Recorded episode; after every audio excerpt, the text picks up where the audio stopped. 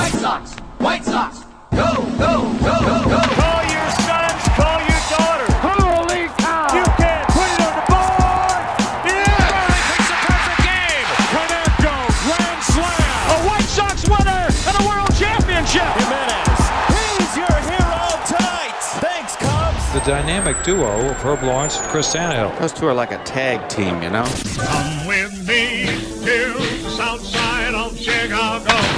Hi, this is Jim Thome, and the best White Sox talk is on Locked On Sox podcast with Tanny and Herb. Tanny and Herb. Hello and welcome back to Locked On Sox. This is our Mailbag Monday episode. We haven't done one in a while. My name is Herb Lawrence. With me is Chris Tannehill. How are you doing on this great evening, Chris? Oh, I'm doing great. Hope everyone has a great week as you listen to this mailbag on Monday. Typically, Mailbag Monday. That's the best time to do uh, Mailbag Monday. Um, I hope you guys had a great Halloween weekend. Uh, I, it was very ghoulish. I had a nightmare that Tony La Russa was the White Sox manager. Can you believe that shit, Herb? it's unbelievable. Who would ever come up with something like that? Only- wacky, yeah, only like Wes Craven could come up with something as ghoulish as that. Um, but yeah, so I'm looking forward to the Mailbag Monday episode here. Uh, should be an interesting week. There is a little bit of Sox news uh, over the p- past few days. There's been some names trickling out, some roster moves. Uh, as of right now, we can say that uh, James McCann, Alex Colome, Jarrod Dyson and Edwin Encar- Encarnacion, as well as Gio Gonzalez, are all free agents. Uh, Edwin clearly not coming back to the team in 2021 as they declined the option. Uh, the other guys still will wait and see about Colome and James McCann, but uh, I guess we can close the book on the Parrot experiment, RI Parrot uh, on Twitter, hashtag RI Parrot. And, you know, as a lot of people weighed in on that Rick Hahn episode we did the other day on Friday. Uh, people, you know, en- enjoyed listening to our perspective on what's going on inside the Sox organization. But this move, uh, Ed- Edwin Encarnacion, uh, I'm glad I don't have to keep stumbling over that name, uh, to be honest with you. But that move was a, a was an outright failure. Um, how do you view that move in retrospect, in hindsight, um, for you know under Rick Hahn's you know passes and failures? How do you how much of this do you put on Rick Hahn? Do you not put anything? Because I remember this move was pretty much universally uh, applauded uh, when he signed around Christmas of last year. Yeah, I like to give credit to the deal when it was signed. I didn't think it was a I like or judge it by when it is signed, not because of the results, especially not in the 2020 results because it's so truncated and just a weird year and altogether. So I was all for the move. I was this specific guy I was looking for since JD Martinez opted back in for Boston and he did it again this year. What a dick. Um, so the number two guy who could be a DH. I was like, all right, let's get that guy, and that would have been Edwin Encarnacion. Uh, see, Edwin Encarnacion, and I was fine with it, and it didn't pan out the way we wanted to. But I think in 162 it would have been better. It would have been fine, but in the 60 it was just not good. By the playoffs, we're like, we don't even want this guy to play at all anymore, and he didn't really. No, so I, I, I would not. Uh, you know, you have to just judge the move by how the results were, and it was a failure. This was not a great move by Rick Hahn. Um, when it's all said and done, now there's going to be a mailbag question pertaining to the DH spot a little bit later on the show that we'll get to here. But yeah, um, that's a spot. There are many holes now after these guys elect free agency. Um, obviously, the James McCann thing, what we've been talking about all year. Alex Colome. Now the bullpen is, is a little bit shortened. So, yeah, there's a lot of interesting things happening, and the Sox have some significant holes to fill, but at least now we know that it, that these are clear spots that need to get, get filled either through trades or free agency. And that's one of the troubling things that we've seen early on in this offseason. Uh, someone like Brad Hand, just straight up, just not having uh, his option picked up, not not being tendered, one of the top tier left-handed relievers in all baseball for the Indians. Just the Indians are more than content to just say, "Thanks a lot, Brad Hand. We appreciate you, uh, but we can replace you for much cheaper." And I, you know, I don't know if that's something they would have done normally in normal financial situations, but again, getting back to this LaRussa thing, if Jerry Reinsdorf's going to give Tony, his guy, the best opportunity to, to succeed and right those wrongs, there's going to be plenty of solid options out there on the free agent market this year.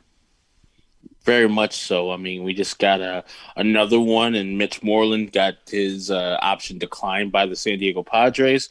So that could be another guy that could do if you want to do a platoon DH situation, or you want to go full out with Mitch Moreland available out there. Another guy that's kind of like Edwin Encarnacion, long in the tooth, but is known to have that role uh, done well when he does get his opportunity to do it. So yeah, there's uh, there's people that could be signed. You could do a right fielder DH combo type of thing if you really wanted to, but one of those two positions has to be 100% solved this year. We're tired of going through year after year not having a right fielder or DH. It's just ridiculous how we can't get these guys who are available out there. Draft any. It's just uh, it's a failure by the front office so far, and we also need a starting pitcher. But we desperately need a bat in the lineup. I don't care if it's right-handed or left-handed, as long as this person who comes in can hit. Let's get let's get it done. And if you play right field, field the balls that come to you, and once in a while make a tough catch. I remember, That's all I asked for. Yeah, it's not a whole lot. Uh, a competent, capable major league organization should be able to supply that. I remember we took that email uh, about a month into the to the season this year, but that guy who had the, the DH numbers and he was wondering like if it would get better in 2020, and I, I believe we assured this this emailer that in fact would, and uh, ultimately it did not. So the terrible, He lied. yeah, we're liars. That's that's all I could say. Um, and hopefully it will get better in 2021, and we'll get to that option a little bit later on the show here. But episode 67 tonight, Herbie. Man, we're really we're really doing God's work here until we get to the 70s here. But uh, 82 to 83, Jim Kern, uh, Randy Williams, uh, 09 through 2010, uh, Scott. Scott Carroll. Uh, you remember him, the spot starter uh, long relief man from 2014 to 2016. Uh, Juan Minaya later on in 16. Brad Goldberg, he would come in and spear you from the bullpen. Uh, Caleb Frare, and this year two guys rocking the 67. Oh man, it's a fight to the death for for, for 2020 roster guys wearing the 67. Brady Lail and Bernardo Flores Jr. I have a, a, a tendency. I, I think I like Bernardo Flores Jr. here. Like I like the kid. He seems to be you know just a good kid, baseball historian, White Sox historian. Like I remember seeing photos of him down at the lower levels. I think he was wearing like a vintage White Sox starter jacket. So I like his style. He he enjoys being a White Sox, and uh, these guys they're not White Sox anymore. So I don't know if you could make a more compelling argument than that. But what say you? I have no argument for any of these guys. So whoever you feel like you want to put in here, you can put in here. I two two shows from now we're gonna be in trouble because there's none. There's no 69s, and I know Not nice. all you guys are just out there saying nice. Uh, but yeah, there's none. That's the first one we're gonna run into problems with, and Oh, and, and then I think 78 also. But uh, that's all right. We'll, yeah, we'll whoever you through. want to name. You are, you, are, will we get this done by Christmas? Will that be our Christmas gift to the Locked On White Sox audience that we don't have to do this bid anymore? Uh, let's see. So one, two, three, four, five. Well, we don't know how many. Don't eight, count because you don't know how many shows we're going to do. 13. It's only 13 more numbers. oh, okay, yeah. All right, we'll get there That's by it. Christmas. Yeah, easily by I mean, by Thanksgiving I mean, we maybe. much more numbers, but we only have 13 more White Sox that have worn the jerseys oh boy. of these people. All right. Well, That's yeah, it. we'll, we'll get there by Thanksgiving then. So yeah, gather around the, the table, everyone, and, and celebrate this uh, bit being over. All right. So So then uh, season two will be no numbers anymore. no, we'll, Well, just uh, well, yeah we'll, uniform numbers. we'll have to fall back on our abilities and stuff that happens uh, on the on the field. So Ugh, we're that nervous. sucks. Yeah, nervous about that. All right, let's open the bag, shall we? Yep. A lot of emails. We're going to try to get to some. There's another email. I love email. Appreciate a lot of you guys reaching out to me this week, uh, wishing condolences. Uh, Mike Victor, appreciate you reaching out. I responded to him. Uh, but if you have any White Sox related emails, uh, could be player questions, team questions, organizational questions, baseball questions, or even just life questions, how can they go about doing that, Herb? lockedonsocks at gmail.com. Email us at lockedonsocks at gmail.com.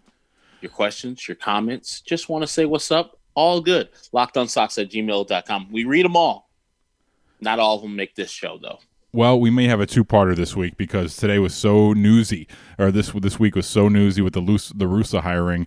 So let, us get to it, shall we? Uh, we've got some a lot of Tony La Russa centric emails here, and uh, a lot of people uh, trying to parse through this stuff like we are. Uh, let's lead it off with our guy John Ye Kest, shall we? He says, "My guys, uh, Borat voice, what is the best way to go about being a die-hard supportive fan for all the players who you love, but protest against the ownership that you are fed up with their shit.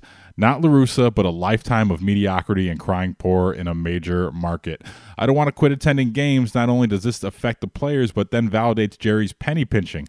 Quit buying jerseys, money goes to Players Association and affects the players. I felt this way for years. The way the organization is run is unacceptable, and I, as a fan, would like to peacefully protest. Thanks, guys. Thank you, John Ye, for weighing in. All right, Herb. So, knowing that the that not spending your money has a direct correlation to to payroll and to the well-being uh, uh, of the players association. How do you how would you go about protesting just the, the way that Jerry Reinsdorf has run this team uh, for the past mm, ever? I mean, the only way you can do that without not wanting to go to games. So if you still want to go to games, buy your tickets on the secondary market that money is already going to the White Sox, but it's not you who's putting that money into the White Sox hands. It's somebody else who bought the ticket. So you're not directly going and giving him money. Don't pay for park. Don't park if you can. Take public transportation. When you go in there, bring your own water. Uh, bring your own food if you can. So you're not giving him concessions, and you still want to enjoy the game. That's fine. Do that way where you can have a game that you're consuming and like you said you buy the jerseys that go to go to the players pockets but do not buy the tickets from white sox whitesox.com or any of that stuff secondary market like SeatGeek or uh, StubHub or anything like that you can go to the game without directly putting the money right back into jerry's pocket those are good ideas right there. Again, I think it starts. You, you we have to start. You know, assuming that things are back to relative normalcy uh, by opening day and there's a vaccine and people can you know or you know or at least there's a, a, re- a little more relaxed policy about mm-hmm. being outdoors what we know we know now what we know about the virus about you know the chances of spreading uh, outside almost none there's no chance of that uh, especially if you're socially distanced and you know if you have fans spaced out the way they were at the World Series I don't see why uh, the Sox shouldn't be able to welcome a, a crowd. I, I, think you know this year, you know, uh, do what you can to to support as much as you can because these guys are all going to be crying poor. Um, but in the future, I would say that y- your words are powerful. You know, you're always welcome to to bring in signs to the to the ballpark. Um, you're welcome to share your opinion on social media. If you participate in those team surveys that they, they go out, you know, I always try to fill those out in great detail uh, and things that I wish for the organization to improve on. You know, I, this is a small market team. Uh, judging by the percentage of fans that it has. So forget about that it's in a major market, um, th- but the fan base is relatively small compared to other teams. So like you, you have to make sure that you hold this team accountable. And I would say that this is going to be a good team this year in 2021. Get out to the ballpark no matter what. Uh, you know, unless you're not comfortable gathering among crowds, I get that. We'll see what it's going to look like in terms of like enclosed areas like the washroom or, or concession stands or what have you. But get out to the ballpark and support the team and, and show uh, management that you believe in this team and they should believe in it too.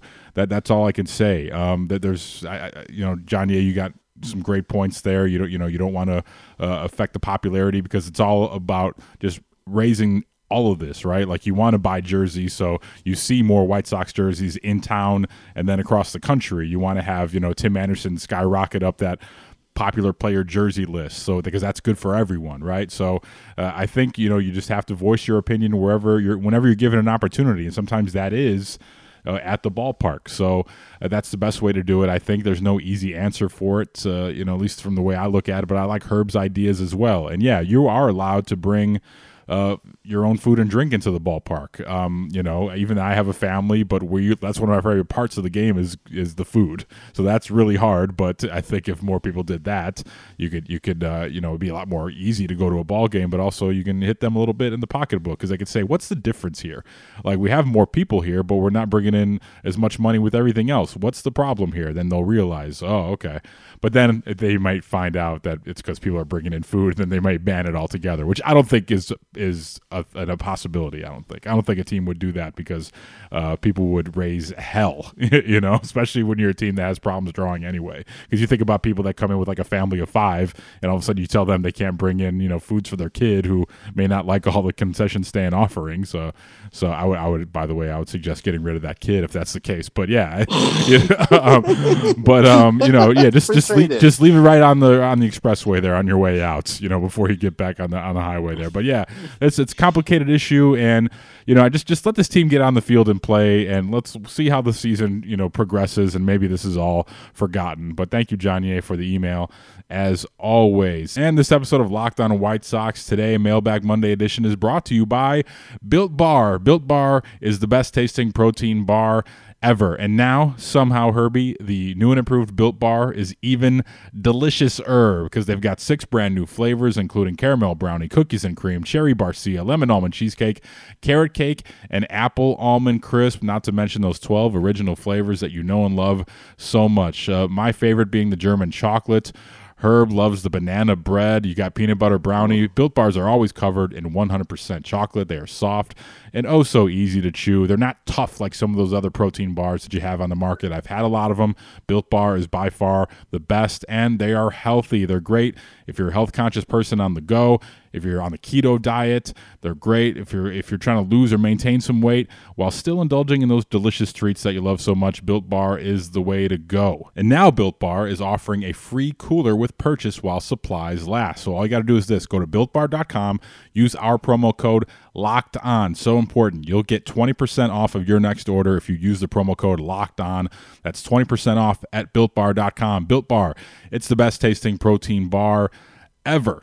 All right, moving along here with the mailbag. Next one coming in from Dave. Dave says this. He's got some La Russa thoughts here.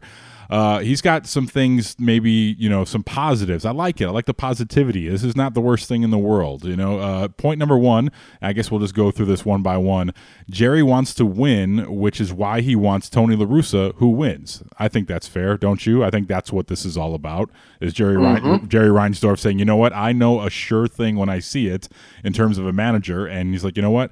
Tony La Russa is my guy. So yeah, I agree with that. I think that's a huge part of this. Uh, number two, which is something we talked about earlier this week or last week, Jerry can't embarrass Tony by being cheap on the free agent market. Tony will say, WTF if Jerry won't spend money. Now therein lies the rub. Like I we mentioned this on uh, the the Tony La Russa episode. I think there's this is a big variable here. One concern I do have is Tony La Russa, who's, you know, I thought maybe he seemed desperate to get back in the game, but after listening to that press conference, like they asked him, like he was more mm-hmm. than he was more than content. He saw he said he was he said it was torture watching the game from up above in the box as opposed to down on the field level, but it's not like he was begging to be the manager. So I, I think one of the weird things that you have to look at here is if, if you know Tony says, you know what, like this is, I just want to retire. I just want to, you know, have his Lou Piniella job at the end of his career, and he doesn't care about player payroll. That's that's my main concern here. Or if he feels grateful uh, just to be back managing in the game, and he and he's not going to hold Jerry's feet to the fire. What do you think about that concept? Which way do you think it's going to go? I should say. I think that uh, getting to the first point, yes, Jerry wants to win, and bringing Tony in secures that but I think Jerry also believes that managers can make a difference in wins and losses. Like, hey, Ricky Renteria lost us five games last year with his bad managing. We're bringing Tony in. He's going to win us five games. So that's a net positive 10 wins. So we don't need to go out and get a right fielder or starting pitcher oh, because we got this genius ass manager. That's what I'm thinking that Jerry's going to go. He's going to go on the, oh man, these managers, they really, if you, especially if you get a Hall of Famer, they're going to turn your team from a five net five loss uh, team to a plus plus five win win team. So I think that's what he's going to be thinking. And also, uh, yeah, Tony wasn't clamoring for this job. He was contacted. Maybe they spoke for years, but this was Tony chilling, and then no one had heard this. You know, you would at least hear some like rumblings and like little rumors, innuendo. Uh, us and our business would hear something. This came out of left field, and that's why we're all shocked when Bob Nightingale put this out there, and then even more shocked when it actually happened.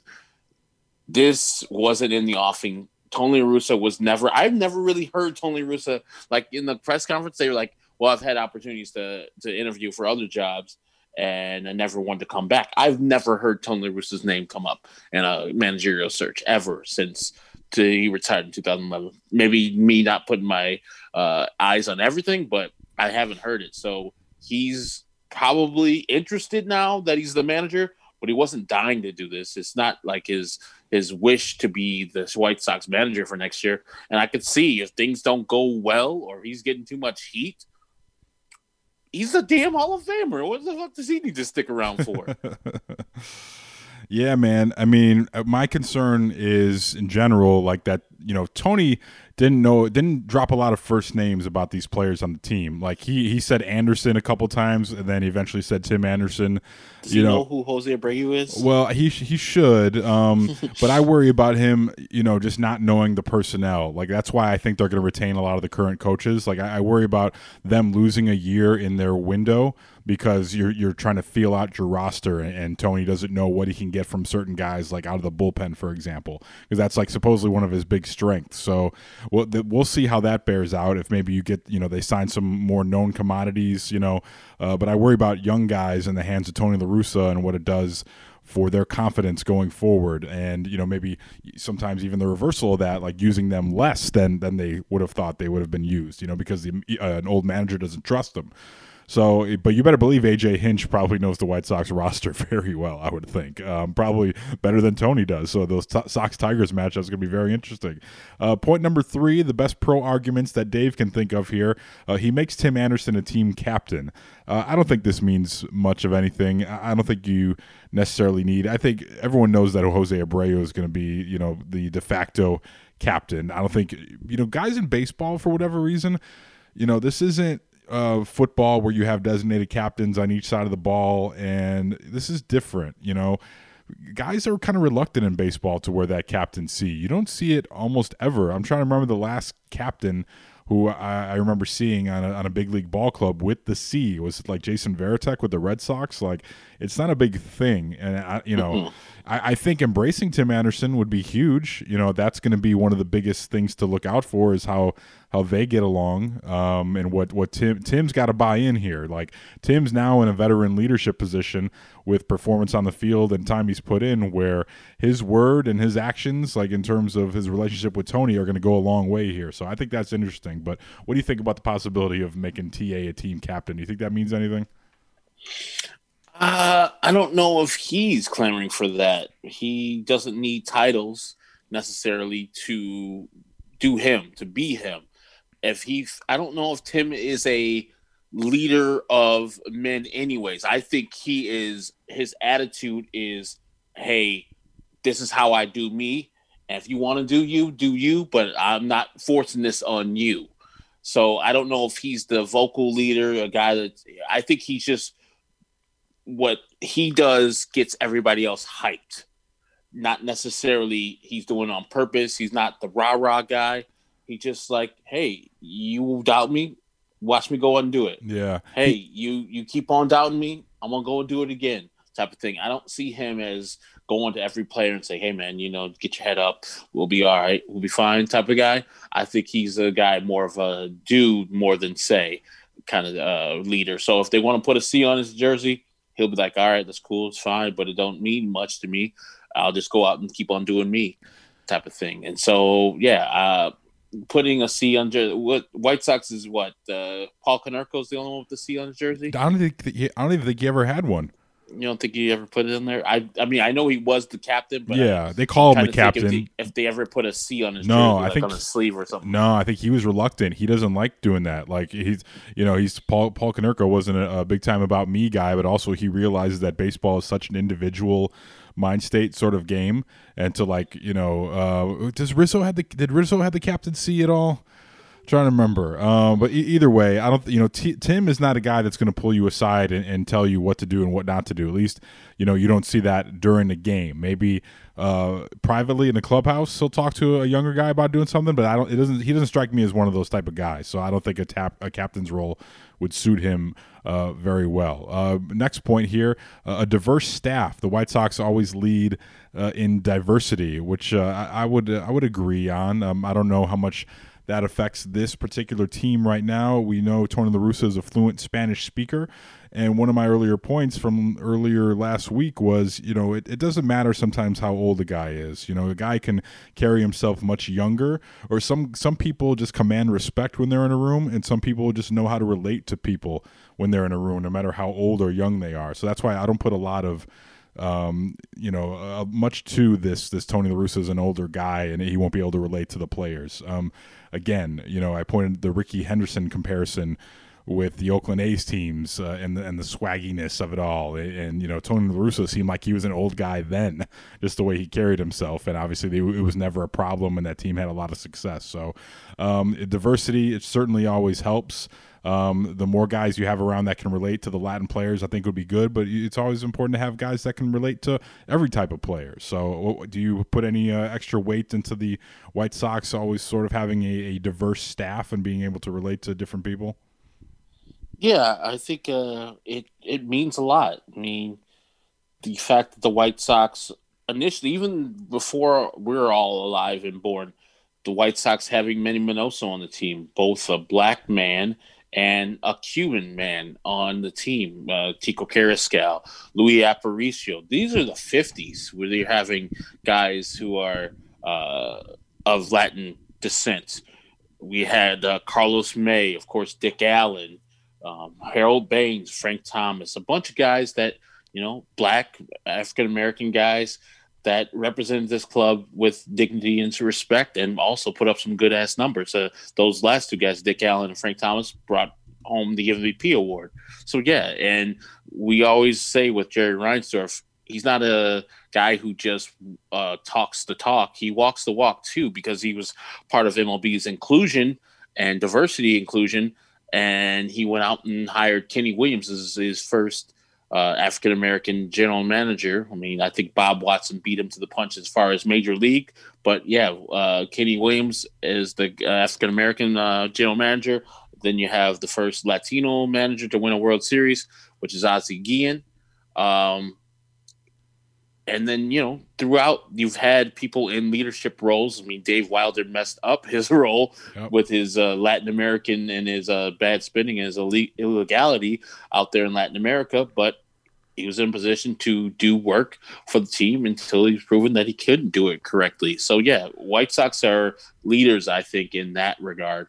And if you they want to have guys around who are qualified and both like in qualified to do the job and happen to be uh, a minority, more power to it. But not just to hire, just to hire a guy like that. I think everybody wants a fair shake, but giving these interviews to people, like I don't like that Willie Harris interview they gave for the major league manager because Willie was never going to get that job, and the only reason he was getting it because of some type of Rooney Rule in Major League Baseball. I'm not too fond on that because it seems token, but I would like for qualified African Americans, qualified Latino, qualified other minority people to get these opportunities, at least in the room, to get in front of Jerry Reinsdorf, Kenny Williams, and Rick or whoever else was hiring, to see, like, yeah, I have the bona fides and my personality might mesh with yours, so give me the chance. And I think Jerry is a fair, square, squarely deal guy like that.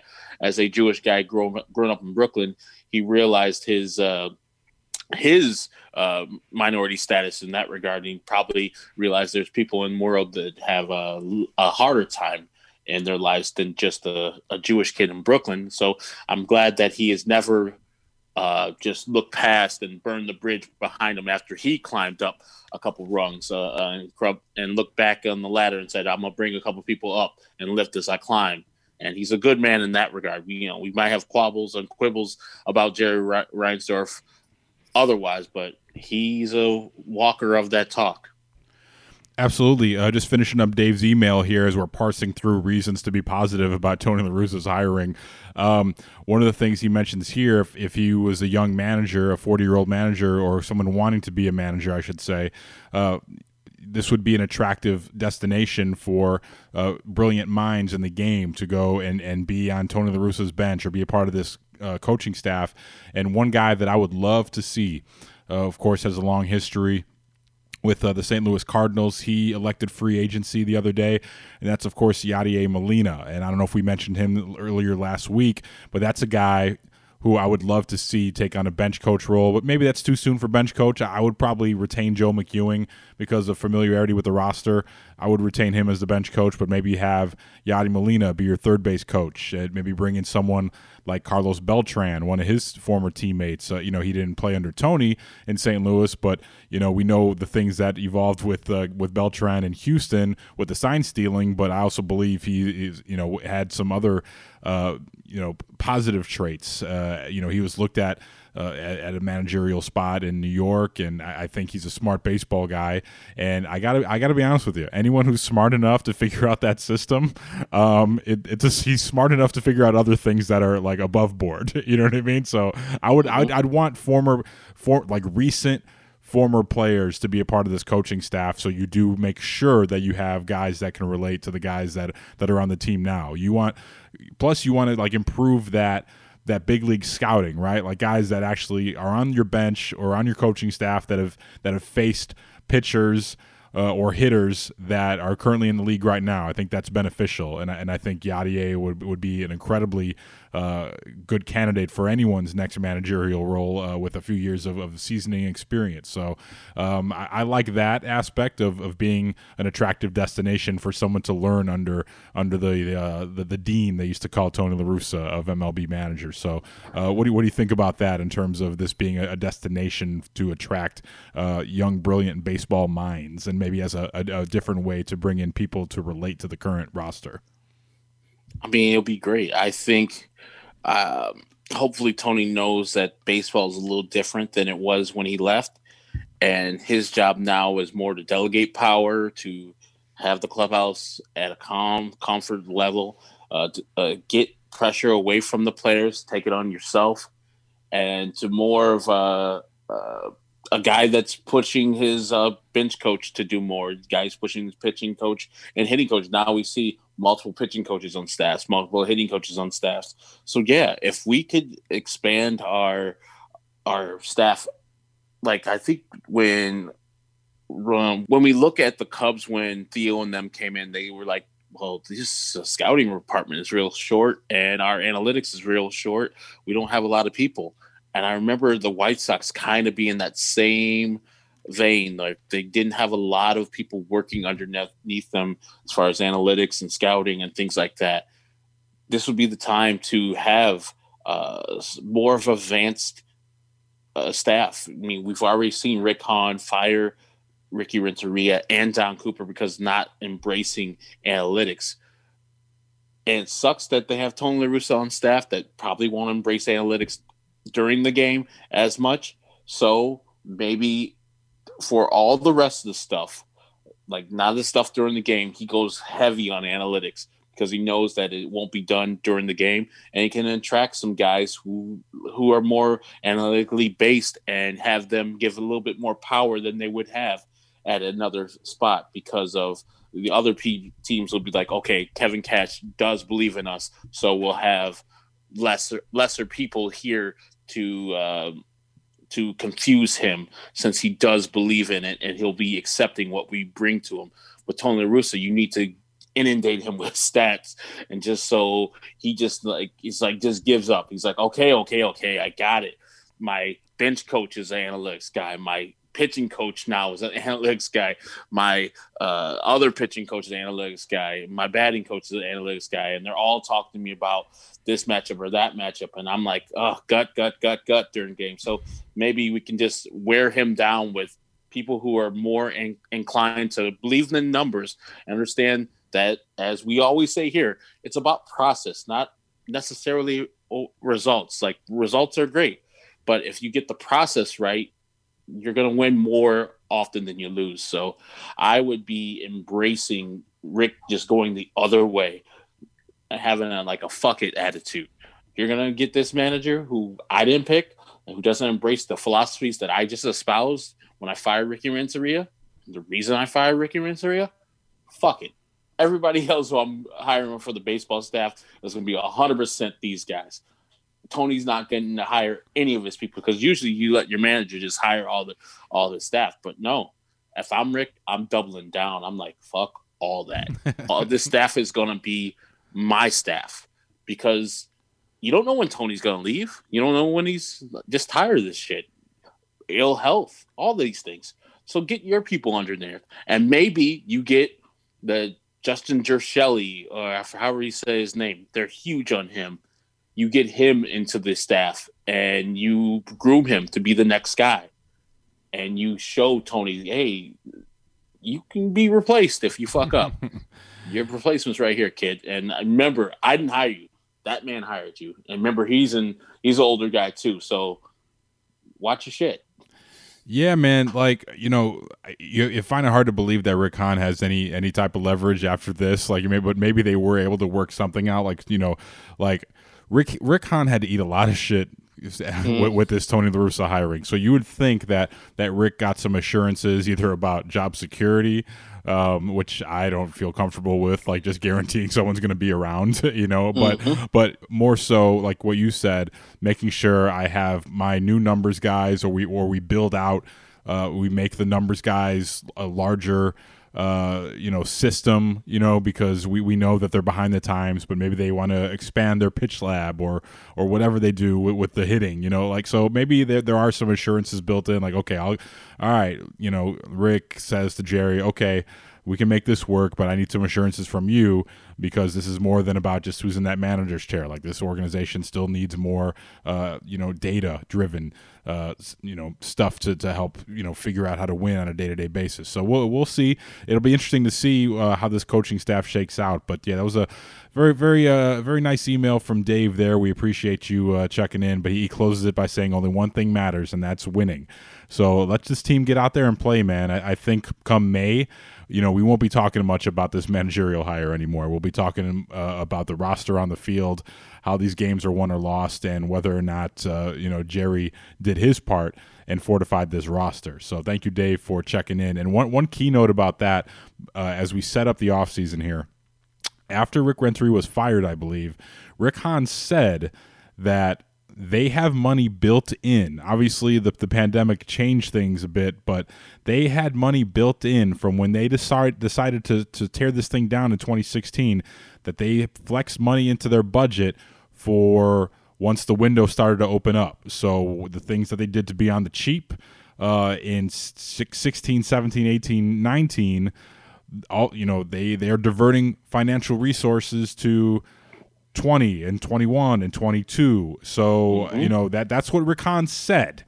So we have to hold him to those words, and you know we'll we'll hear that cut as free agency uh, opens up a little bit here, and guys start to, to to make their choices here. We'll bring that audio back for you. It just it just sticks in my mind whenever I hear about the finances. That's what they said. They said this was a multi-year plan, and they're not doing this thing year by year and flying by the seat of their pants. Like that's not only from a, a roster perspective, but from a financial perspective as well. So I hope that's true, and I hope they have. It's not going to take a lot of money uh, this year. So I hope they they have enough saved up where they can fix that right field, get a, another starting pitcher, and you know maybe round out that bullpen a little bit. They don't have a lot of holes, but Uh, hopefully, they have that money in surplus, like they said they do. So we'll have to hold them to that standard here.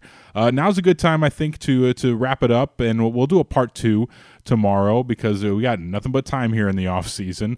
Uh, we got a lot of good stuff here about free agency, uh, the DH spot, which we did not get to, as I mentioned earlier. I'm a liar again. We've got stuff about maybe an old friend returning to right field. Uh, but yeah, it's, it's never too late during the week if you want to shoot us an email for next week's Mailbag Monday, or I think it'll be Talk to Us Tuesday. Uh, how can they do that? One more time for these people, Herb. LockedOnSox at gmail.com. Email us at lockedonsox at gmail.com. Questions, comments, whatever you want to say. We'll read them all. Not all of them make this show. Absolutely. That's all I got tonight for episode 67, Mailbag Monday. Hope you guys have a great week. The holidays are approaching here, so you know, just try try to try to coast into these holidays here a bit at work. All right, let's not let's not you know go too hard in the pain at work. You know, especially if you're working from home. Like you know, t- take Yeah, it easy. Your company's already sucking this year. They are in the red. The fourth quarter won't matter. It really won't, unless you're a salesperson. You know, Always. maybe yeah. maybe debag a little bit until you get to the end, and then you know get your bonuses. Whatever. They can't play Don't golf. They can't play golf anymore. These salespeople. What are they going to do? They may have to sell some things. They got to actually use their personality. Yeah. not not not losing strokes to the, the guy down the street yeah. So So wants his business. yeah. So that's all I I, was got. never a good. I was never a good salesperson, so I don't know. That's what salespeople do. oh, do. it's you know? horrendous. yeah, it's the worst. just just golf with people and stuff, and, then laugh and drink, and then get the deal done after. That's that's what sales do, right? Ah, all right, whatever. My name is Herb Lawrence, actor wall twenty three on Twitter. Chris Tannehill is at Chris Tannehill. The show is at Locked On Sox, both on Twitter and Instagram. We just told you what the email it is, lockedonsox at gmail.com. So thank you for listening to this Mailbag Monday edition of Locked On Sox.